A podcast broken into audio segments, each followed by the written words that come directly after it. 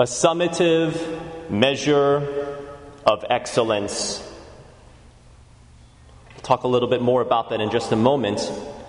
But even as a little boy, I was always fascinated with sports statistics. Now, it's not because I was a nerd. I was nowhere nearly smart enough to ever have been accused of being a nerd. But really, my heart gravitated towards sports statistics because I always was interested in who was the best.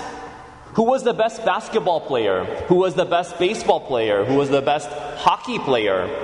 And so I always gravitated toward those sports statistics because I was always fascinated in wanting to know who's the best at what they do. And is there a statistic that attempts to measure the value of excellence of a given player in a given season or over their career?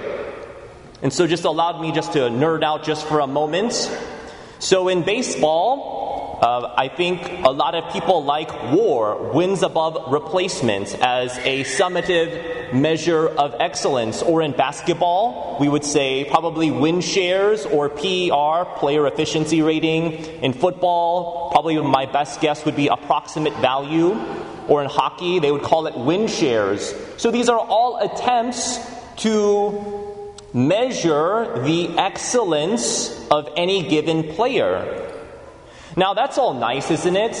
You know, maybe to make an argument for why Michael Jordan's the best basketball player or why Ted Williams may be, if not one of the best or the best hitters of all time. But that's a relatively small sector or sphere, right? Excellence in basketball, excellence in baseball. What about excellence in life? You know, the art of living, like the most important thing there is, because that's what we're all about. And theology does reveal that there is there is excellence in life, and there is a measure for that, particularly moral theology and spiritual theology would let us know this. And that is the measure of sanctifying grace in our soul, or the measure of the theological virtue of charity within our soul. And so, this is why the Holy Mother of God has an almost infinite measure of sanctifying grace in her soul, and that's what makes her amazing. That's what makes her excellent. That's what makes her God's choice for the most excellent person in all of creation. It's a very tangible, measurable way, it's a data point. Last week, I talked to our school children about superheroes and superpowers. It makes sense, right? Superheroes have superpowers. The reality is that superheroes don't exist. You know, they only exist in movies. But we do know that superheroes have superpowers, right? Like certain superpowers, certain superheroes have the ability to fly or to be energized or heal through solar energy or to have x ray vision or shoot laser through their eyes. Again, these aren't realities, but there actually are superheroes, and we call them the saints. And if saints really are superheroes, then what are their superpowers? Well, they do have superpowers, and it's not a figure of speech.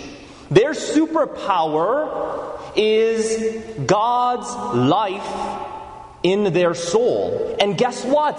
We also all share that superpower because it's by virtue of our sacred baptism that we have received that superpower, the very life of God. Which is why, at all costs, we ought to be willing to die rather than lose that superpower in our life. Because it is possible to lose that superpower through a severance with the life of God through serious sin. And this is why we ought to be willing to preserve that superpower that God has given to us. Now, we have all received that superpower through sacred baptism, and we guard it close to our hearts. But what makes the saints superheroes is their extraordinary measure of that superpower. And so, the question I want to ask you is how excellent do you want to be in life? How much of God's life do you want in your soul? Because some of these superheroes that we see right here in this beautiful mural here in our church, they are the true superheroes.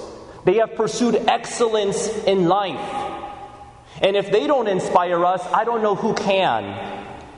So today, let us think of the vast army of saints in these last 20 centuries. Let us be inspired by their lives. And let's allow Jesus to pose that question to you. How much of my life do you want in your life? How excellent do you want to be?